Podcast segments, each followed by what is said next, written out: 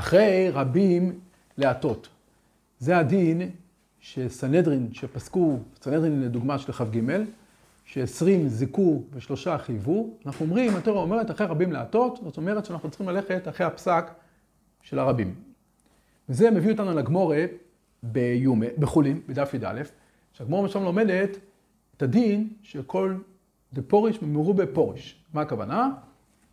אם יש לנו בשר שנמצא ברחוב, ואנחנו לא יודעים אם זה בשר כשר או בשר טרפה, אז אנחנו מסתכלים, אם יש תשעה חנויות כשרות וחנות אחת טרפה, אנחנו אומרים שזה כשר.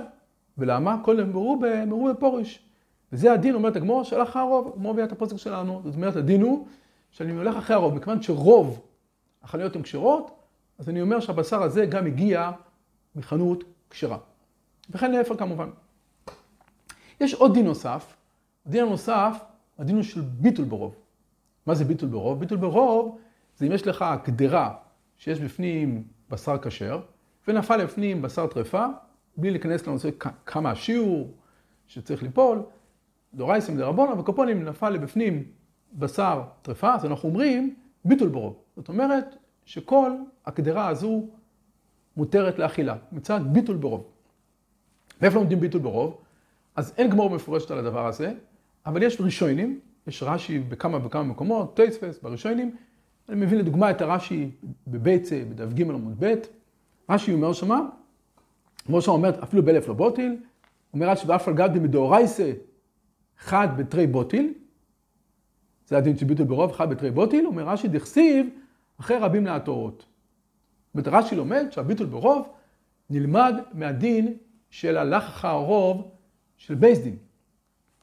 אז כמובן נשאלת השאלה, איך אפשר לדמות את שתי הסוגיות?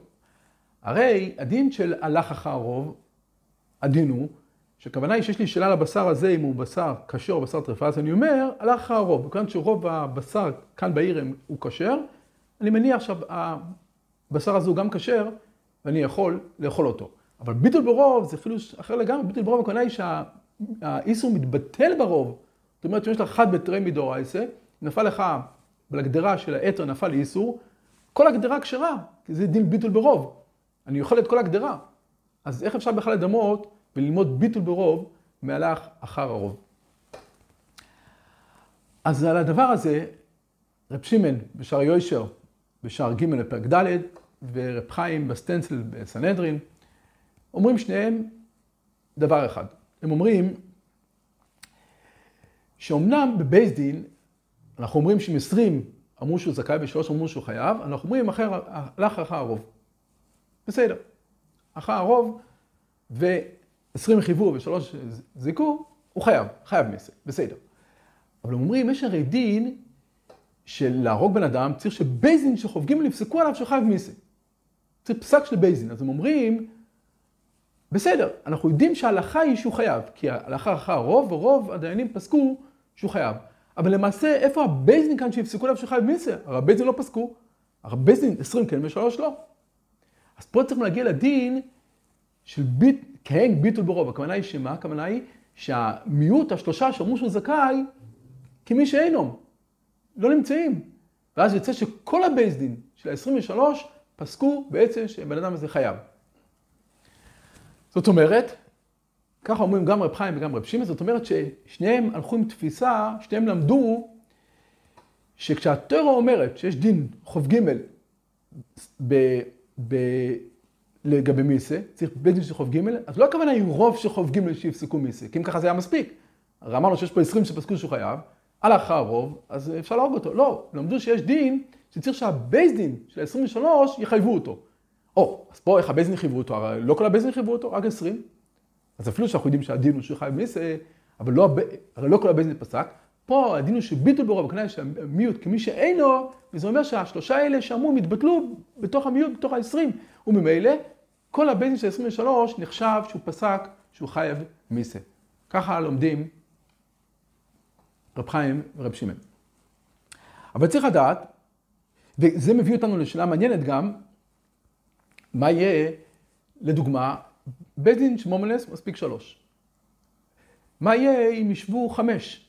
הרי יש גם דין שמוסיפים דיינים. אם אחד אומר אני יודע ושתיים חלקו ביניהם, אז מוסיפים כל פעם שניים, שניים עד שיש רוב. אבל מה קורה מכתחיל לבזין? היה שאלה מסובכת יותר, ובזין החליטו לשבת בחמישה דיינים. זה אפשרי. ומה קורה אם שלושה הפסיקו שהוא חייב ושתיים הפסיקו שהוא פטור? אז מצד אחד אפשר לומר, הרי התורה אומר שצריך ג' וג' פסקו שהוא חייב, אז לכאורה זה אמור להספיק. אבל אפשר לומר לי לא, אפשר לומר שהרי יש דין שבזין יפסקו, והרי לכאורה כשישבו חמישה בבזין, אז כל החמש עם הבזדין, אז אם לא נגיד פה ביטל ברוב, יצטרכו פה גם הלכה הרוב וגם ביטל ברוב, כדי להגיד שגם השניים שפסקו שהוא פטור, התבטלו, וממילא יש לי פה פסק של כל הבזדין, שאומר שהחמישה האלה חייבים. זה באמת נידון מעניין. אבל יש תפיסה אחרת באחרונים, החידוש הערים ועוד, שהם לומדים פשט אחר בנושא של ביטול ברוב. הם אומרים ככה, אומרים שיש לנו גדרה. בגדרה הזו יש בשר כשר וגם בשר טרף. מי ישפיע על מי? אומרת התורה, אם אני אגיד, שה... אם, נגיד... אם נאסור עכשיו את הגדרה הזו, כי נגיד שיש פה הרי נפל חתיכה של בשר איסור, רוצה שהמיעוט ישפיע על הפסק שלנו. והתיאוריה לא רוצה שהמיעוט ישפיע, התיאוריה רוצה שהרוב ישפיע על הפסק. לכן התיאוריה אומרת, אתה יכול לאכול את כל הגדרה. זה הכוונה בביטול ברוב. זאת אומרת, זה לא שהמיעוט מתבטל וכמי שאינו. זה לא הכוונה, הכוונה היא שיש לי פה שאלה הלכתית, האם בא לרב עם גדרה. בגדרה הזאת יש רוב בשר כשר ומיעוט בשר טרף. אז אם הרב יגיד לו שאי אפשר לאכול את הגדרה, כי הרי נפל פה בשר טרפה, אז יוצא שהמיעוט ישפיע פה על הרוב. והתיאוריה רוצה על אחר הרוב. אחרי רב אמנואטר, זאת אומרת שהתיאוריה רוצה שהרוב ישפיע על הפסק ולא המיעוט. וזו התפיסה של ביטול ברוב. ובמילא, זו גם התפיסה של אחרי רב אמנואטר בבזדין. זאת אומרת, יש לנו פה בזדין של עשרים ושלוש, אז יש לנו עשרים שפסקו שחייב, שלוש פסקו שהוא פטור. אז התיאוריה אומרת, אנחנו רוצים שהרוב ישפיע על הפסק ולא המיעוט, ולכן אנחנו חייבים לפסוק אחריהם. וכן בגדרה אותו הדבר, גם בביטול ברוב. אם אנחנו נפסוק הרי שיהיה אסור, הגדרה תהיה אסורה, אז זה שהמיעוט ישפיע פה, והתיאוריה רוצה שהרוב ישפיע. וזה אולי מביא לשאלה, שאלה גדולה בפוסקים, האם בן אדם שאומר אני רוצה להחמיר על עצמי ולא לאכול, יש גדרה של היתר שנפל על החתיכה של איסור. בן אדם אומר אני רוצה להחמיר על עצמי ולא לאכול, את האיסור. שאלה גדולה בפויסקים. האם יש טעם בזה או אין טעם בזה? יש מהפויסקים אומרים שאין טעם, הרי התורה אומרת ביטול ברוב, מה אתה? אתה לא אוכל? ויש אומרים לא, למעשה הוא יכול. ולכאורה אולי היסוד והבסיס לשאלה הזו, זה השאלה הזו. שאם אנחנו משיבות על ברוב, הכוונה היא שהמיעוט כמי שאינו, התורה חידשה פה איזה חילוש חדש, מיעוט כמי שאינו, לא נמצא פה. התורה ביטלה את המיעוט. ממילא, אז לכאורה, התורה ביטלה פה את האיסור. התורה אומרת, ביטול ברוב, ומילא התורה אומרת, ומילא אפשר לאכול בזה. אבל אם נאמר שזה רק, התורה אומרת, לא שהאיסור אינו, רק התורה לא רוצה שהאיסור ישפיע על הפסק שלנו, אבל בוודאי שהאיסור קיים פה, האיסור לפנינו, רק התורה אומרת שהאיסור לא ישפיע על, ה, על ההנוגה שלך. ומילא אתה יכול לאכול באמת, אבל אדם שרוצה להחמיר על עצמו, יכול להיות שיש פה טעם, כי יש פה לכאורה חתיכה של איסור. אולי. יש גם שיטה הרי בגמורה, ברש סנהדרין, יש שיטת רב נחמן, ששניים שדונו דיניהם דין. אז צריך לדעת, לכאורה, אם נאמר שיש דין, אז, ולמה? אז תסיס מבהרים שהרי, הרי גם בבית דין של שלוש, הרי משניים הרי פסקו, אז הולכים אחרי השניים, אז מה נפק מיני? אז שניים לא צריכים לדון, כמו אומץ בבית דין שוקול, הם לא יכולים לדון, אבל למעשה, אם הם דנו, שתת רב נחמן שזה קשר. אז פה צריך לדון, אם יש דין של בית דין של שלוש מומנס, אז זה הסיבה ששתיים, שכשיש שלוש, ושתיים הוא זכאי ואחד למחייב, אז כנראה שיש פה שלוש בסוף שפסקו. לכן אנחנו אומרים שהוא הוא, הוא חייב, או פטור. אבל כשיש שניים לכתחילה, אז חסר פה בזדין. אם לא שנאמר, שכוונה היא ככה, כשיש בזדין של שלוש, אז עד כמה שלא יהיה לי פה ביטול ברוב, אז לא יהיה לי פה בזדין שלם. אבל כשיש לי בזדין של שתיים, זה כל הבזדין. אז משתיים פסקו, אז למעשה צריך ללכת אחרי הפסק שלהם, אבל למעשה אנחנו פסקים משתיים שדון אדלנדים. אנחנו לפי המנדומר הזה. עוד דבר שיכול להיות תלוי בשאלה הזו, יש שאלה מפורסמת של העונג יום טב, סימן ד', גם רב קוויגר, האם, מה קורה בביטול ברוב? לא לבטל איסור, אלא להכשיר משהו. לדוגמה, יש לנו חוטים של ציצית שעשו ניפוץ לשמו, ונפלו, לרמת החוטים נפלו כמה חוטים, מספר מעט של חוטים, שניפוץ להם היה שלא לשמו.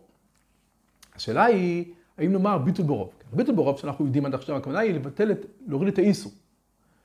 פה לא מספיק, אין פה זה איסור. אנחנו רוצים לתת לזה דבר חדש. אני צריך לתת להגיד שזה גם ניפץ לשמוע. זה יכול להיות שפול אמר ביטול ברוב, לתת לזה דינים חדשים. ביטול ברוב נאמר להוריד איסורים, אבל לא לתת דינים חדשים. זה בעצם הנידון באחרונים. נפקא מינה בהרבה דברים. יש לך מצות לשמוע, ונפל מצות שלא לשמוע, אם נאמר ביטול ברוב וכו' וכו'. אז לאחד זה תלוי בזה. אם אנחנו אומרים שהאחרה במלאטס בכלל, הביטול ברוב, זה אחרי המילת הזה אותו דין. זאת אומרת שהתורה אומרת שאני רוצה שננהג אחרי הרוב ושהמיעוט לא ישפיע פה על הפסק. אז פה ודאי שאין מה לדון בכלל שיש לי הרי מה שחוטים שהם מנופצים לשמו. הגיעו חוטים שהם מנופצים שלא לשמו.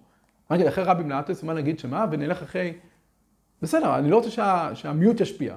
אבל למעשה יש פה בסוף חוטים שהם מנופצים שלא לשמו. לכאורה אין מה לדון בכלל. אם אנחנו אומרים שביטול ברוב יש דין שהתורה חידשה שהאיסור נעלם והאיסור התבטל, הכוונה היא שלא לא מתייחסים לאיסור, כי הוא נתבטל פה. אז פה אפשר לדון, כמו שנתבטל האיסור, אולי החוטים האלה שנפצו שלא לשמור, מקבלים גם דינים כמו הרוב שהם נפצו לשמור, אולי לא. אני אגיד שהתורה אומרת ביטול ברוב, רק להוריד איסורים ולא לתת דינים חדשים. פה עוד אפשר לדון בנושא. יש עוד נושא, לסיום, יש עוד נושא, שהוא נושא שרובה ככולוי, וזה נושא, עוד נושא, זה צלע נוספת פה בדברים. הרובה ככולוי, הגמורה אומרת, על זה גם יש גמורה, אז שוב, הלך הרוב יש גמורה. רובה ככולוי יש גמורה, ביטול ברוב אין גמורה, זה ראשונים. אבל הרובה ככולוי, הגמורה אומרת בנוזיר, הגמורה שם לומדת את זה, שכתוב בנוזיר, יש דין לגילח את כל שערו, יש דין שצריך לגילח את השיער שלו, והגמורה מביאה פסוק, שאם הוא גילח קרוב השיער, אז הגמורה מביאה פסוק שהגילוח הוא פסול. אז הגמורה אומרת, למה צריך פסוק מיוחד? שהגילוח פסול, הרי כתוב גילח את כל השיער, ולא גילח את כל השיער.